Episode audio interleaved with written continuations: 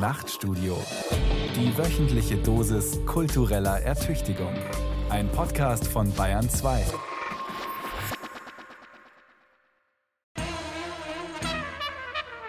Wildes Denken. Zugeritten und moderiert von Johanna Ortmann. Wir sind verwirrt. Ein wunderbarer Zustand. Endlich wieder kann uns etwas überraschen. Die Geschlechterverhältnisse ändern sich. Die alles verschlingende Vulva wandelt sich zum weiblichen Füllhorn. Wildes Denken geht vor den Frauen auf die Knie.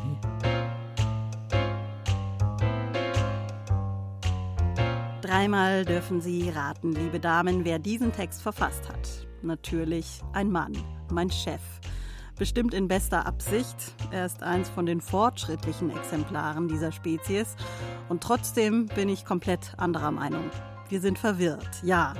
Allerdings kann uns kaum mehr was überraschen. Die Geschlechterverhältnisse kriechen zurück Richtung Kaiserzeit. Die Frauenbewegung ist in einem erbärmlichen Zustand. Und die arme Vulva verkommt gerade zum Fashion-Statement. Schauen Sie sich nur mal die Handtaschen der Herbstsaison an.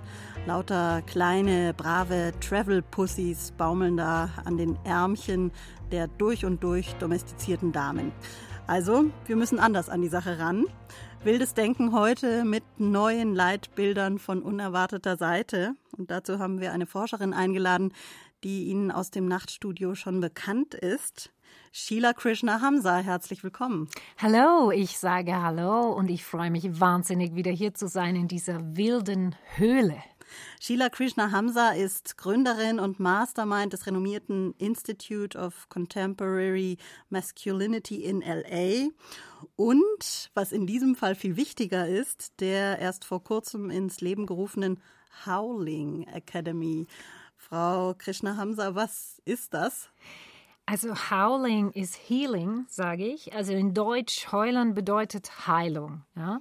Und heulen meine ich heulen wie die Wölfe. In meinem Center geht es darum, den Menschen dabei zu helfen, endlich zum Animalischen zurückzufinden. Weg von dem Kopf, von den Regeln, von den Normen hin zu der Archaic Instincts, ja? Also zu den archaischen Instinkten. Und glauben Sie mir, our inner wolf will raus, ja? Also er wartet darauf, geweckt zu werden. Warum eignet sich denn ausgerechnet der Wolf dafür so gut? Das kommt von der berühmten Psychoanalyst Clarissa Pinkola Estes, eine Wahnsinnsfrau, eine Wolfsfrau, eine wilde Denkerin. Sie hat sich lange in die wilde Welt, Wildnis begeben und Wölfe beobachtet, wie sie so sind, wie sie leben. Und gesehen, dass Frauen, deren Instinkt unverdorben sind, gibt es kaum, mit den Wölfen einiges gemeinsam haben. Beide sind von Natur aus mehr oder weniger beziehungsorientiert.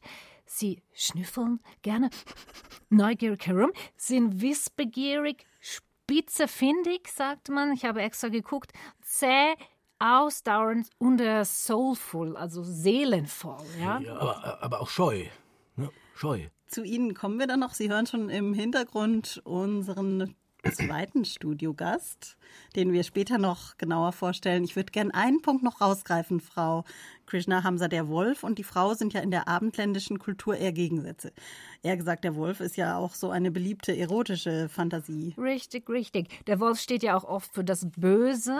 Man denke nur an Little Red Riding Hood. Wie nennt ihr das? Käppchen Rot? Rote Käppchen.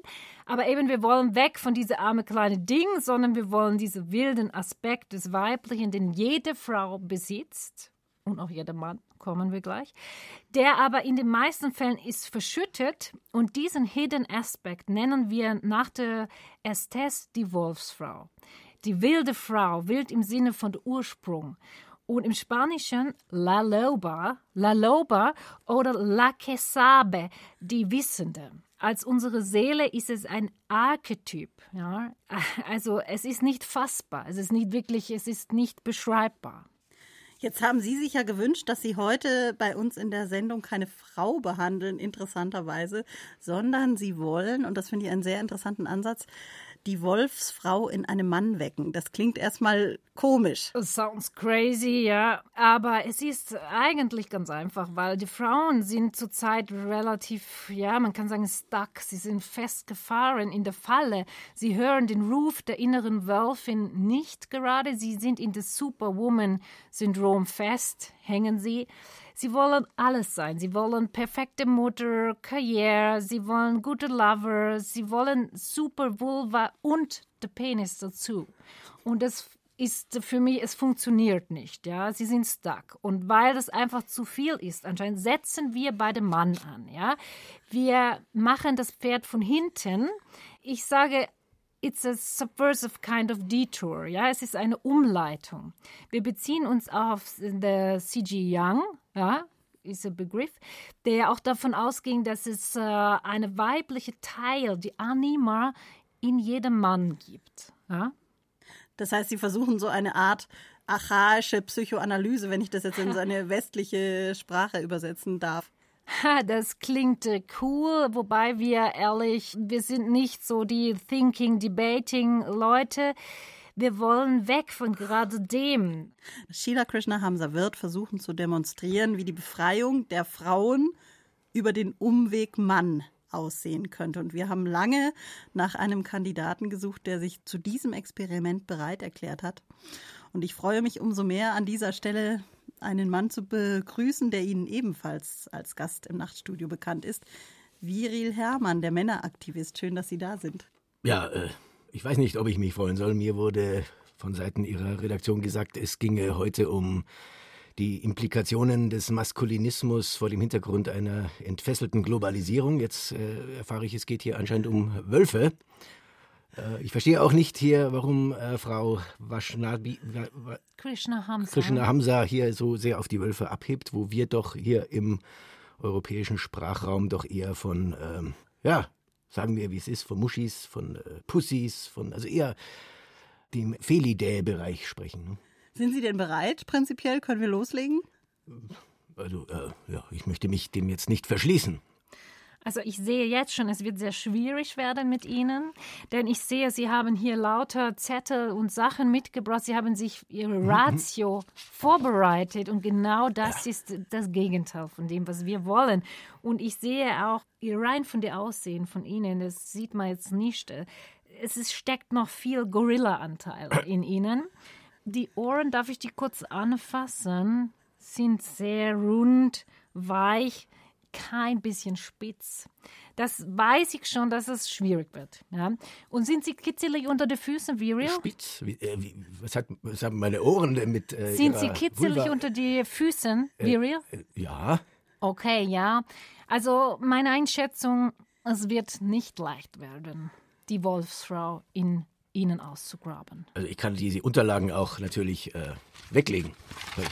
Wäre schon mal gut.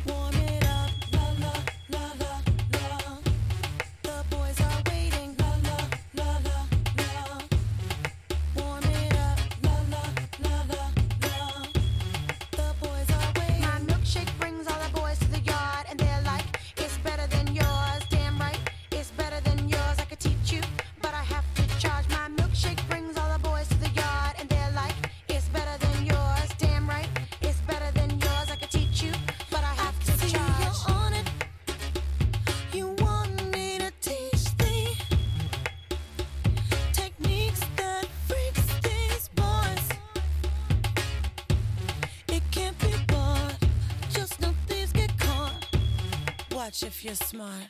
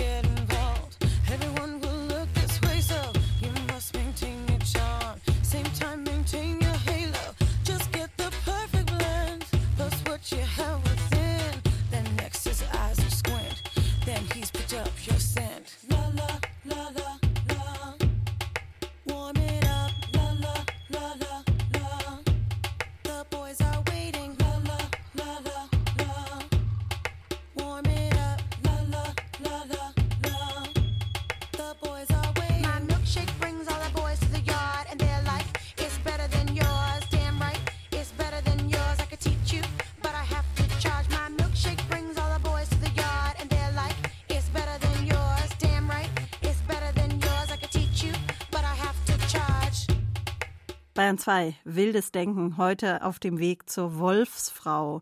Wir erkunden die verborgene Kraft der weiblichen Urinstinkte. Lassen Sie uns, bevor wir mit der konkreten Behandlung unseres Testkandidaten beginnen, ins theoretische und praktische Zentrum des Problems vordringen. Haben Sie schon mal das Wort Vulva gegoogelt? Als erster Ergänzungsvorschlag kommt Vulva-Definition. Was verrät das? Richtig. Die Ahnungslosigkeit ist riesig. Hier ein unerschrockener Annäherungsversuch. Ja, Frau Ortmann, Sie machen da auch einen Fehler. Sie müssen die Bildersuche auswählen, wenn Sie nach Vulva suchen, ne?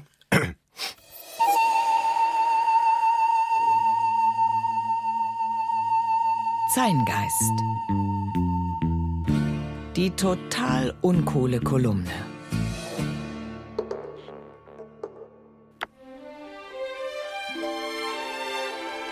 Vulven sind fast überall. Vielleicht nicht auf den sozialen Netzen mit FKK-Verbot, aber auf Instagram kannst du Tausende von ihnen ansehen. Eine hübscher als die andere. Unbestritten, ich bin eine sexuelle Großmacht. In meiner Vulva mussten ganze Heere ihre Waffen strecken, aufgesogen wie die Grande Armee von den Weiten Russlands, bevor sie sich geschrumpft zurückziehen musste.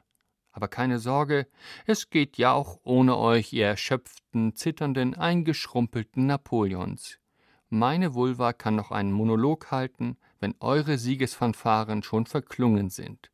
Und Jungs, mein Dildo in eurem Anus steht sowieso länger.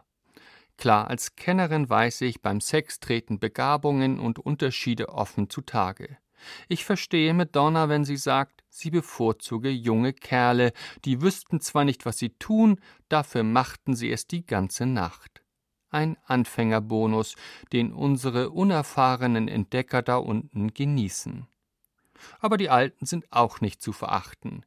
Wie sie die Luft anhalten beim Ausziehen, damit der Bauch sich nicht so wölbt. Männer, die sich so viel Mühe geben, und das dann doch irgendwann vergessen. Ihr Schnaufen, ihr kleines Glück, ihr Petit Mort, die dankbar sind, wirklich dankbar, dass sie alten Walrösser noch mal ran dürfen.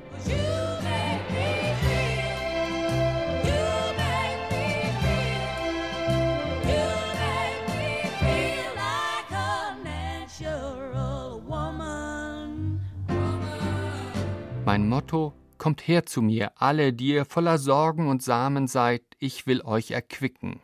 Denn meine allverschlingende Vulva ist beileibe keine Schreckensfigur, in der sich Männer verirren können, keine Medusa, die mehr schlangenhafte Fortsätze hat als jeder von euch. Meine Vulva ist eine Utopie, eine gnädige Gäa, eine Erdenmutter, die alles aufnimmt und zum Glück aufpasst, dass die Männer auf ihre Fruchtbarkeit Acht geben. Da genügt ja ein kleines Präservativ und alle haben Spaß. Nur Spaß. Das Latex-Müllsäckchen können wir uns übrigens sparen, wenn wir untereinander bleiben. Einer von vielen Vorteilen. Nebenbei, euer Samen wird sowieso überschätzt. Klar, in der Antike, als die noch dilettierenden Naturwissenschaftler behaupteten, meine Gebärmutter, tolles Wort, Gebärmutter, als also noch die Naturphilosophen lehrten, die Gebärmutter wäre nur das Gefäß, alle Infos kämen allein aus dem Samen.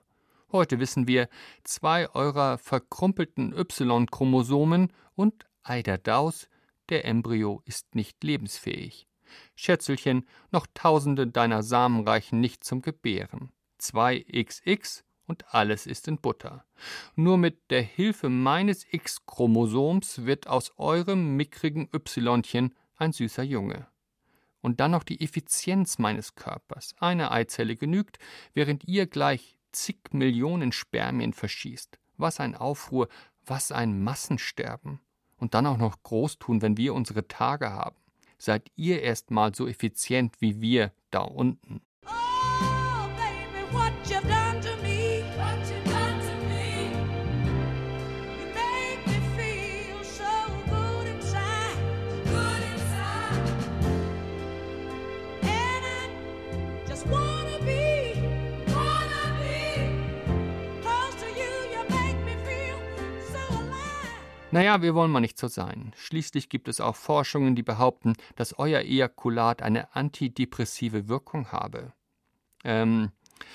Ich glaube, da haben die Wissenschaftler was durcheinander gebracht von Wirkung und Nebenwirkung. Aber schon klar, Sex als Antidepressivum, das leuchtet mir ein. Denn Sex ist kein Geschlechterkampf, sondern Verschmelzung. Deswegen schätze ich Kerle, die ihrem Penis Frauenkleider anziehen. Coq Couture nennen die das. Das ist wahre Größe, nicht die Zentimeter.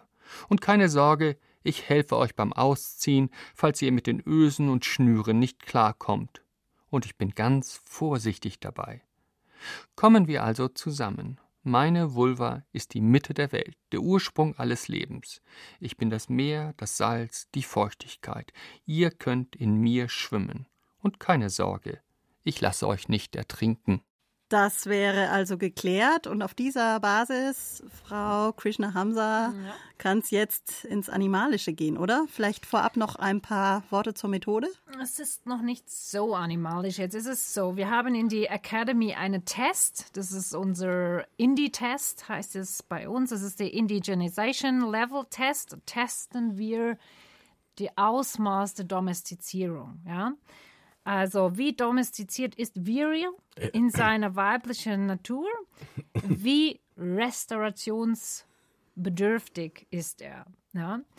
Und damit fangen wir an. Es ist ein dreistufiger Test. Wir müssen leider jetzt die Augen verbinden. Ich knote es mal zusammen hier. Können Sie selber es festzurren? So ist gut, ja. Mir fällt auf, er hat eine Cappy auf, wo Fox draufsteht. Die falsche Richtung, das ist der Fuchs. Ja? So, die Augen sind verbunden. Wir können starten. Es beginnt mit dem Schnüffeltest. Nicht lachen, Schnüffeltest ist wichtige die Nase, wichtiges Tool für die Wolfsfrau. Ja, bei den Streifzügen durch die Natur. So, wir fangen an. Ich reiche Ihnen immer Sachen. Sie schnüffeln. Einmal. Nicht schlecht. Was fällt dir ein? Also würzig, ne? Das war würziger Geruch, so ein bisschen spicy. Richtig, ja.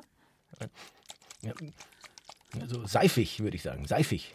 Das wäre die Sonne gewesen. Und dieses? Also ein bisschen muffig, ne? So. Das ist staubig. Okay, ja. Frau Ortmann. Hermann Hesse, der Steppenwolf. Das ist sag ich doch, so, muffig. Zweite Stufe ist natürlich der Tasttest. Darf ich auch ein bisschen schnüffeln oder nur grapschen? Natürlich, weil wir benutzen alle Sinne zusammen als Wolfsfrau. Das ist männlich, ne? Also Mann würde ich assoziieren. Interessant, ja. Es ist ein Schwein. Naja. Ein Schweinefell, ja? Schweinefell. Ja. So. Dann der letzte Tasttest. Darf ich das ablecken? Sicher. Ja. Macht Laune. Zitrone. Ja. Frisch aufgeschnitten.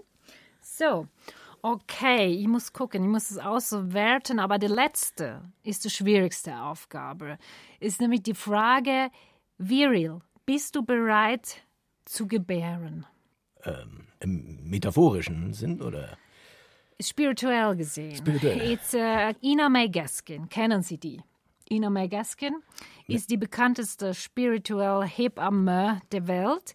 Und sie sagt, dass der Mund, die Lippen mit der Gebärmutter in unmittelbarer Verbindung stehen. Aha. Und singen und lachen hilft während der Geburt. Ja? Und Viril, jetzt möchte ich von dir, dass du bitte eine Botschaft formulierst, also von deinem Mund an deinen Muttermund. Bitte überlege dir kurz was und dann chante diese Botschaft bitte in die Welt hinaus. Okay, Muttermund, nimm das, nimm das, nimm das, nimm das, nimm das, nimm das, nimm das, nimm das. Wie lange? Sie ist schon gut, es ist super. Nimm das, großartig. Danke. Ich musste kurz mich zurückziehen, kurz rechnen, überlegen, wie der Test ausgefallen ist. Kleiner Moment. Okay. Ich hätte jetzt gedacht, dass es schlechter ausfällt. Aha. Es ist gar nicht so schlecht. Aber, okay, du bist in die Stage, sagen wir 4 bis 5, ja. Oder nein, 3 bis 4. Stage 6 ist das krasseste Level, ja. Also die zivilisierte Teile überwiegen. Du bist extrem von dem Verstand gelenkt. Aber deine Roboter- und Gorilla-Anteile sind gar nicht so viel, wie ich dachte. Du bist trotzdem weit weg von der Wolfsfrau, von der Wilden. Na Gott sei Dank. Es ist verschüttet, aber es ist nur verschüttet. Es ist da, ja. Wir müssen was tun. Als erstes bitte einfach mal kurz rufen. Laloba, Laloba. Muss ich? Bitte rufen, ja. Okay. Laloba, Laloba, Laloba, Laloba. Aber ich hätte schon gern gewusst, warum Sie versuchen, Männer zu Wolfsfrauen zu machen. Was ist der... Wir haben es vorhin erklärt, Sie haben nicht zugehört. Sie müssen besser die Ohren spitzen. Ich habe ja runde Ohren, wie Sie festgestellt haben. Also vielleicht erklären Sie es mir nochmal. Besser die Ohren spitzen, ja. Es ist eben nicht spitz genug, die Ohren von Ihnen. Ich hatte auch meine Probleme, muss ich Ihnen ganz ehrlich sagen, Herr Herrmann, am Anfang mit diesem Konzept. Aber wenn man das jetzt mal in eine sozusagen westlich moderne... emanzipatorische Theorie übersetzen würde, hieße es, wir programmieren im Endeffekt den männlichen Blick um, über den sich ja viele Frauen heute definieren. Und sozusagen, wir tricksen das Ganze aus, denn der Mann mit der Wolfsfrau-Erfahrung fühlt sich ja dann auch nur noch von Wolfsfrauen angezogen. Und das heißt wiederum, die Frauen werden alles tun, um, ne? Also, Sie meinen, ich habe dann bessere Chancen, bei Wolfsfrauen zu sein. Ja. Und Sie kriegen dann zwar nur noch Wolfsfrauen, aber die Frauen werden zu Wolfsfrauen. Die Wolfsfrau ist animalisch, habe ich das richtig verstanden? Die Wolfsfrau ist im Besitz ihrer Urinstinkte. Das ist nicht schlecht, oder? Das möchte ich doch meinen. Um Gottes Willen, nein. Yeah. Baby, don't make me spell it out for you. All of the feelings that I got for you can't be explained, but I can try for you. Yeah, baby, don't make me spell it out for you. You keep on asking me the same questions.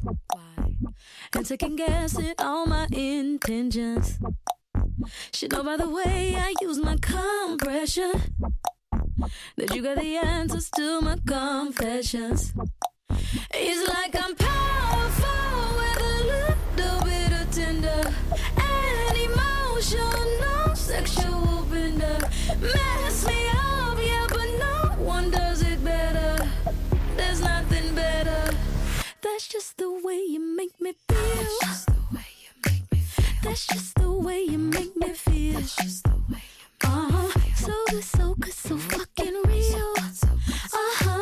That's just the way you make me feel. That's just the way you make me feel. That's just the way you make me feel. You know I love you so, please don't stop it. You got me right here in your jean pocket, right now, laying your body on the shag carpet. Oh, you know I love you so, please don't stop it. It's like I'm powerful with a little bit of tender and emotional sexual. Mess me up, yeah, but no one does it better. There's nothing better. That's just the way you make me feel. That's just the way you make me feel. That's just the way you make me feel. That's just the way you make me feel. So good, so good, so fucking real. That's just the way you make me feel. That's just the way you make me feel. That's just the way you make me feel. Oh, that's just the way that I feel. Baby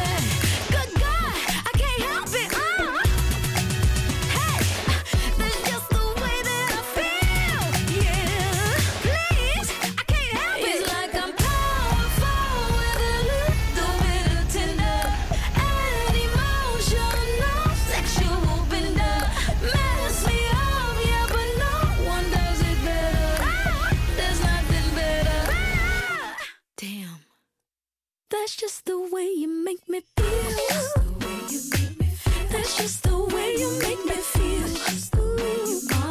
So good, so fucking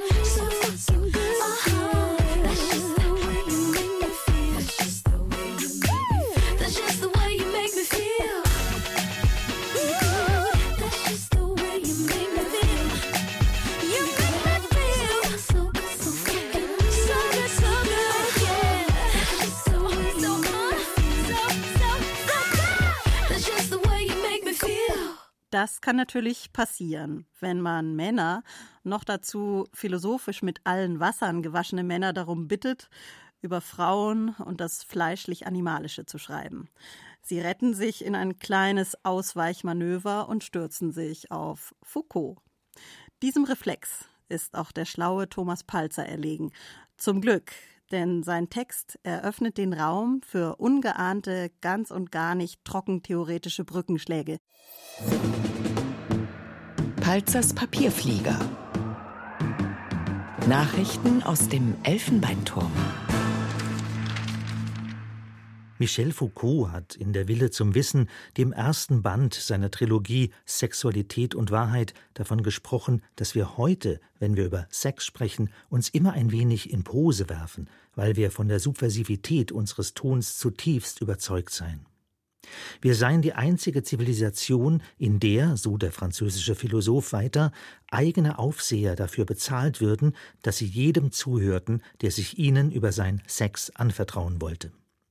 Der Wunsch, über Sex zu sprechen und der Nutzen, den man sich davon versprechen würde, hätten ein Ausmaß angenommen, das über die Möglichkeiten des Anhörens weit hinausginge, so dass bestimmte Leute bereits ihre Ohren vermieden würden.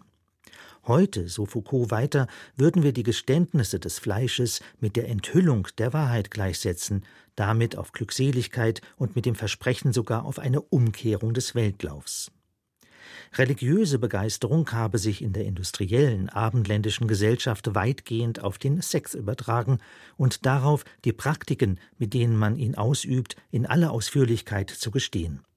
Wobei schon Max Frisch in den 50ern suffisant bemerkte, das aufgeklärt freizügige Gespräch auf Cocktailpartys habe etwas von Eunuchengeplauder. Zusammengefasst lautet das Abstract: Den Sex ständig im Munde zu führen, kann hochinfektiös sein. Die Frage, die dabei unbeantwortet bleibt, ist, welcher Erreger es sein könnte, der den Prozess auslöst, ständig und überall über Sex zu sprechen und dabei gleichzeitig zu gestehen, was das eigene Fleisch bevorzugt, in einer ausschweifenden und zügellosen Art, wie vermutlich nicht einmal die Babylonier Baal gepriesen haben.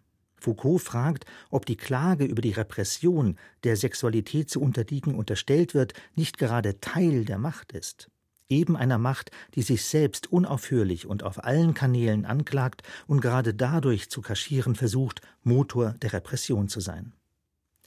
Nun hat Foucault Sexualität und Wahrheit zwischen 1976 und 1983 geschrieben, also vor über 35 Jahren, lange vor der Gender-Debatte und den Ritualen, die zu bewältigen die Gegenwart jedem abverlangt, der eingesehen hat, dass Sex nur zu haben ist, wenn er einvernehmlich geschieht. Doch was immer seither das Verhältnis der Geschlechter im Hinblick auf Würde, Fairness und Ausgeglichenheit korrigiert und zu korrigieren versucht hat, grundsätzlich hat sich, wie ich denke, an Foucaults Diagnose nichts geändert. Den Geständnissen des Fleisches wird nach wie vor eine authentische Beziehung zur Wahrheit zuerkannt, nämlich diese enthüllen zu können. Was sich geändert hat, ist lediglich, dass in den Chor derjenigen, die unentwegt die Sünden des Fleisches katalogisieren, nun Frauen mit der gleichen religiösen Inbrunst einstimmen. Die Zeiten, wo das Feld des Sexuellen allein vom Phallus bestimmt wurde, sind vorbei. Es muss nun mit der Vulva geteilt werden. Dass da eine Grenzverschiebung stattgefunden hat, erkennt man an den unzähligen Artikeln, die zum Thema Vulva erscheinen, mit so gutmeinenden Titeln wie »Warum es wichtig ist, dass wir unsere Vulva lieben«, an den Instagram-Accounts, die sich ausschweifend mit den Darstellungen derselben befassen, an Sachbüchern wie »Viva la Vulva« und »Die potente Frau«, an den Vulva-Ansteckern, Vulva-Tassen und Vulva-Umhängetaschen, die allerdings ohnehin nur offene Scheunentore einrennen, weiß man doch zusammen mit der Zunft der mietbaren Ohren der Psychoanalytiker, dass bereits die Handtasche an sich tragbares Symbol der Vulva ist. Da muss dieselbe nicht auch noch als eine solche daherkommen. Durch die Zwanghaftigkeit, mit der wir ans Enthüllen gehen und Geständnisse formulieren, wird das geradezu ontologische Misstrauen demaskiert, das wir der Welt entgegenbringen. Wir sind überzeugt davon, enthüllen zu müssen. Von diesem Fimmel sind wir besessen. Nur in der Sexualität sehen wir, die wir das christliche Abendland immer wieder neu beerben, unser Misstrauen aufgehoben in den fortlaufenden Geständnissen des Fleisches, im immer wieder zu erneuernden Eingeständnis, dass wir selbst Fleisch sind und nichts außerdem, verworfen, sündhaft, alsbald verfault. Dass das Leben aber stets neue Häute oder Krusten ausbildet, weil alles, was lebendig wirken soll, immer neu eingehüllt werden muss, weshalb der ganze Enthüllungsfuror nie zum Ziel kommt, sondern immer nur zu neuen Hüllen. Mittelbarkeit und Verschleierung sind dergestalt Bedingungen der Lebenssicherung. Das hat schon Nietzsche gesehen und deshalb die Maske gefeiert. Tatsächlich maskiert sich das Leben, man kommt nie zum lebendigen Selbst, nie zur Sexualität und erst recht nie zur Wahrheit. Erst wenn wir das, was vor unseren Augen liegt, was sich ihnen von sich aus darbietet, als Wahrheit annehmen, ohne den Zwang enthüllen zu müssen, werden wir das erlangt haben, worum es einzig im Verhältnis der Geschlechter geht, Souveränität.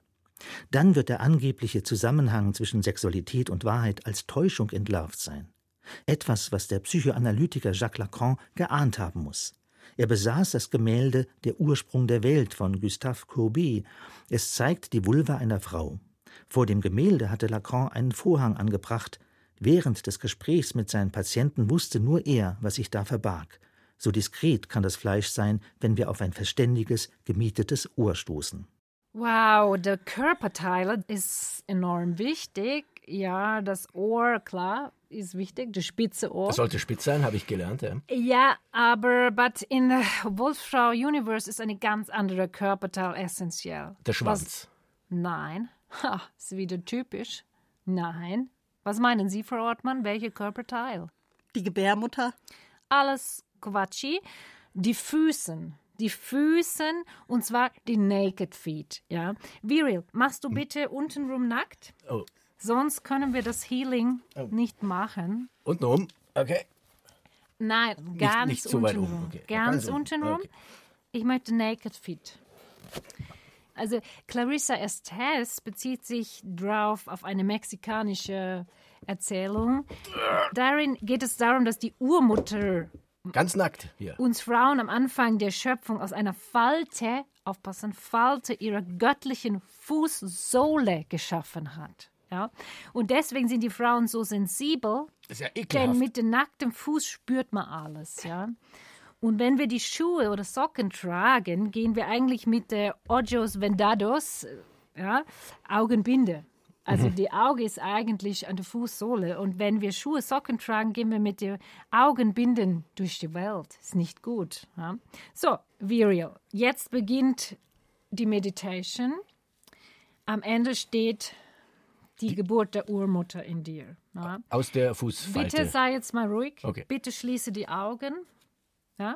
Bitte, sitzt du gemütlich? Ich begleite dich auf eine Reise ins Innere deines Selbst, ins Innere der Erde, hinab zur Urmutter, zur One and Only Vulva of the World. Bist du bereit? Ich hoffe es. Gut. Hermann, du atmest im Fluss weiter. Durch die Nase ein und durch den Mund wieder aus. Durch die Nase ein. Durch den Mund wieder aus. Bei jedem Ausatmen stell dir vor, dass du den Roboter in dir mehr und mehr hinauspustest. Die Regeln, die dir sagen, was du zu tun hast, puste sie weg.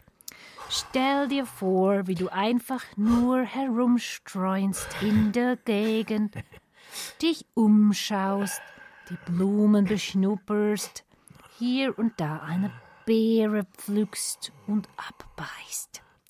Wie eine streunende Katze oder eine Wölfin, wie Laloba.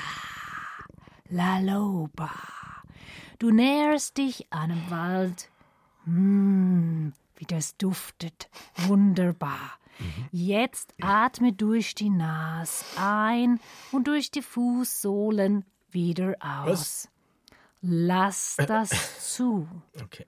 Und jetzt siehst du das Loch. In das Loch gehst du hinein, steigst hinab, immer weiter nach unten, bis du angekommen bist bei ihr, der heulenden Wolfsmutter. Mit ihr tanzt du nun einen Liberation Dance in Gedanken. Laloba loves me and I love Laloba. Ja. Laloba loves me and I love Laloba. Laloba loves me and I love Laloba. Laloba loves me and I love Laloba. Laloba loves me and I love Laloba. Laloba loves me. Ich darf aber führen beim Tanz. Oder nicht.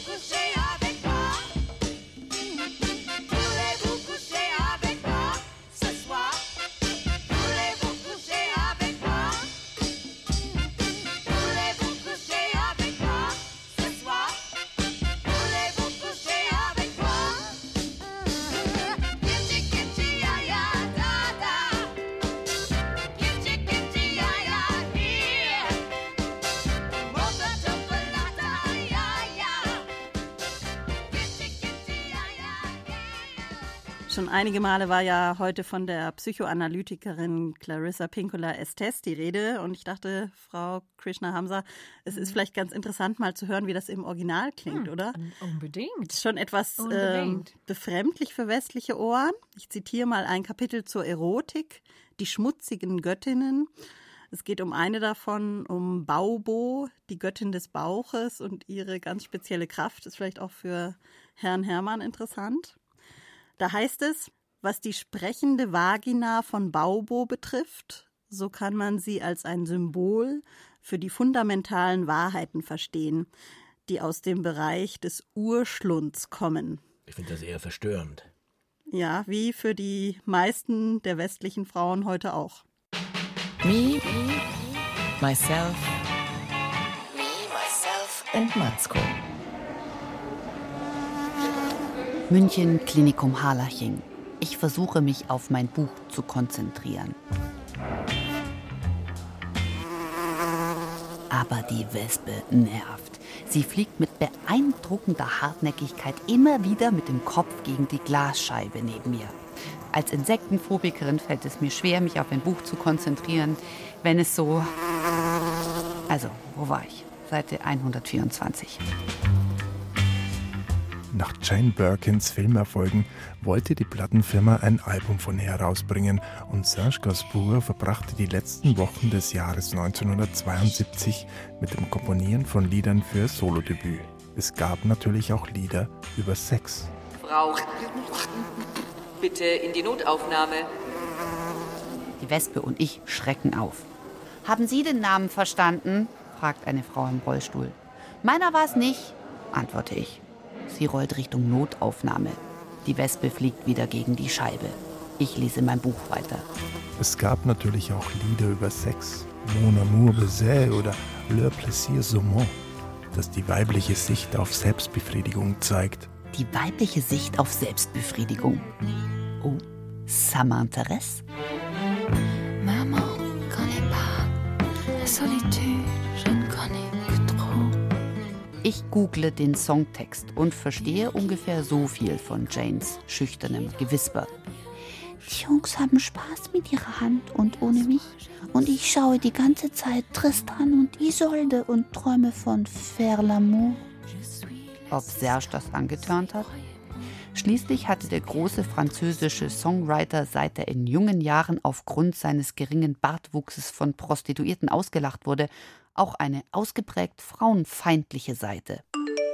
Oh, der größte Freund der Frauen hat geschrieben. Der Chef, stylmäßig auch immer gut beraten von Serge Gainsbourg, aber anders als er Nichtraucher. Und das mit dem Bartwuchs in jungen Jahren frage ich ihn gleich mal. Liebe Frau Matsko, wie Sie vielleicht hier oder da mal bemerkt haben, hat ein ziemlich großer Teil der Bevölkerung ein besonderes Interesse an einigen Teilen der weiblichen Anatomie. Einer, davon bin ich überzeugt, befindet sich zwischen den Schenkeln aller Frauen. Und nun die Aufforderung an Sie, schreiben Sie für Wildes Denken, das feministischste aller Magazine südlich des Mains, eine Würdigung der Vulva. Ihr, wie Brahms und Gainsbourg, lange Babypopo glatter Redakteur, der von 3 Schwestern streng zu Frauenfreundlichkeit erzogen wurde. Lieber Popo glatter Chef, so ein Zufall, das passt ja zu meiner Wartezimmerlektüre. Aber ob ich die Richtige für dieses Thema bin? Körperlich bin ich ja eher ein nordischer Typ, immer oben zentriert. Der Dirty South ist bei mir eher die Wüste Gobi. Ich bin ein Kopffüßler. Ich habe gar keine Vulva, gefühlt. Also zumindest zu Bürozeiten. Als ich noch in meinen Sturm- und Drangzeiten betrunken Schallplatten aufgelegt habe, war mein selbstgewählter Künstlername Lilo Vulva. Was willst du denn deinem Vater sagen? Werde ich ihm sagen, du hast mir verführt. Du hast von Vogel. Die meisten Männer fanden meinen DJ-Namen abstoßend. Warum eigentlich?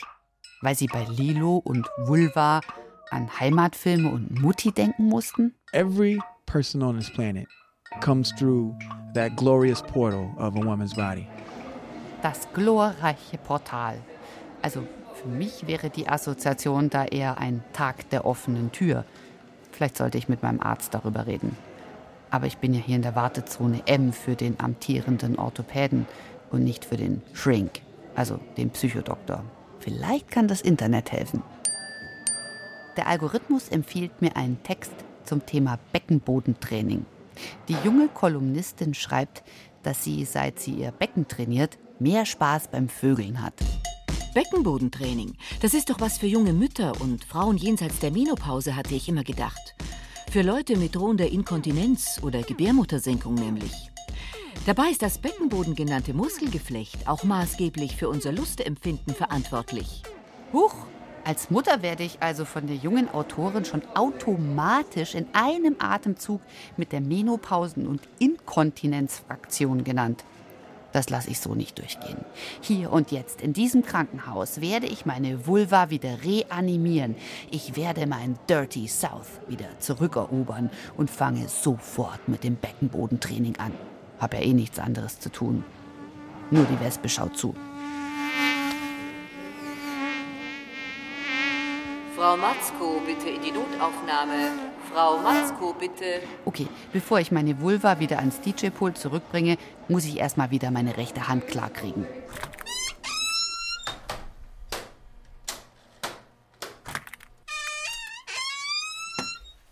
Ich habe eine Sehenscheidenentzündung. Steckt auch eine Scheide drin, also im Wort. Wenn ich ein Mann wäre, hätte ich behaupten können, dass das vom vielen Onanieren kommt. Das würde der Arzt bestimmt verstehen. Schließlich befriedigen sich 57% der Männer mindestens einmal pro Woche selbst. They can't get no satisfaction. Müsste eigentlich heißen, they can get satisfaction. Aber nur 32% der Frauen machen es. Warum eigentlich? Weil wir als fürsorgliche Mütter und eventuell besserer Teil der Menschheit erstmal nur an die anderen denken? Ich könnte Ihnen eine heiße Muschel servieren. Oder weil im Kopfkino so schlechte Streifen laufen, dass wir gar nicht erst auf die Idee kommen, uns die Rosine zu kneten. Was sollen denn die beiden hier? Na was schon? Ficken! Oder wir sind einfach auch ohne Sex zufrieden.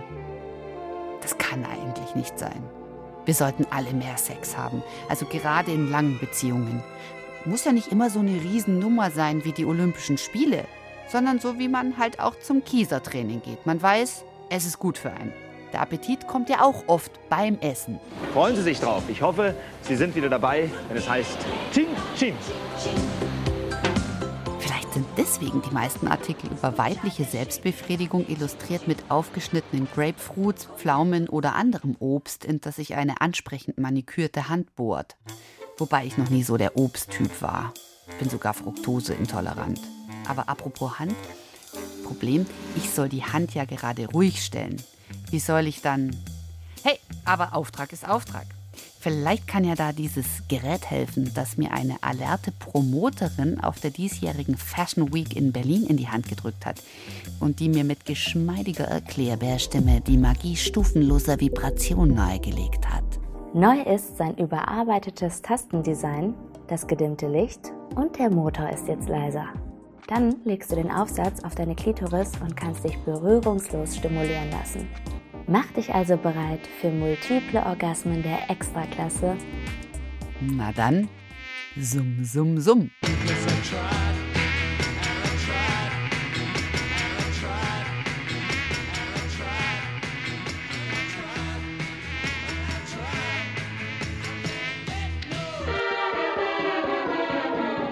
Es funktioniert nicht. Gibt's eigentlich was adäquat Weibliches für kein Hochkriegen? Totes Höschen vielleicht? Moment. Nochmal zurück zu Pharrells Bon mot mit dem glorreichen Portal. Every person on this planet comes through that glorious portal of a woman's body. Für jede Tür, auch für glorreiche, braucht es einen Schlüssel. Und der Schlüssel zur goldenen Vulva ist natürlich bei jeder Frau das Hirn. Wenn zu verkopft, dann schottendicht. Der Trick ist also, die Ratio abzuschalten und auf der anderen Hälfte einen guten Film zu fahren. Und hier kommt jetzt wieder Serge ins Spiel. Freundinnen, es ist alles da. Ich schalte jetzt die Computer raus und die Schallplatte an. Eure Lilo Vulva. Je t'aime. Et moi aussi.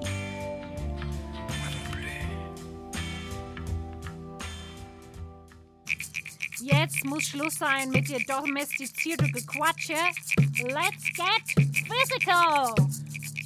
La Loba, La Loba, La Loba, La Loba, La Loba, La Loba, La Loba, Yahoo!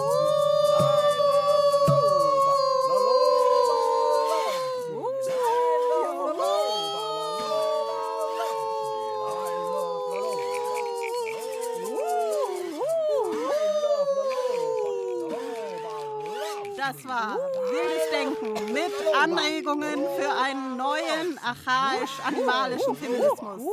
Herzlichen Dank an meine beiden Studiogäste, Sheila Krishna-Hamsa von der Howling Academy in Los Angeles und den todesmutigen Viril Herrmann. Nach den Nachrichten folgen die Radiotexte und auch da geht's um Reisen in unbekannte Welten. Yahoo!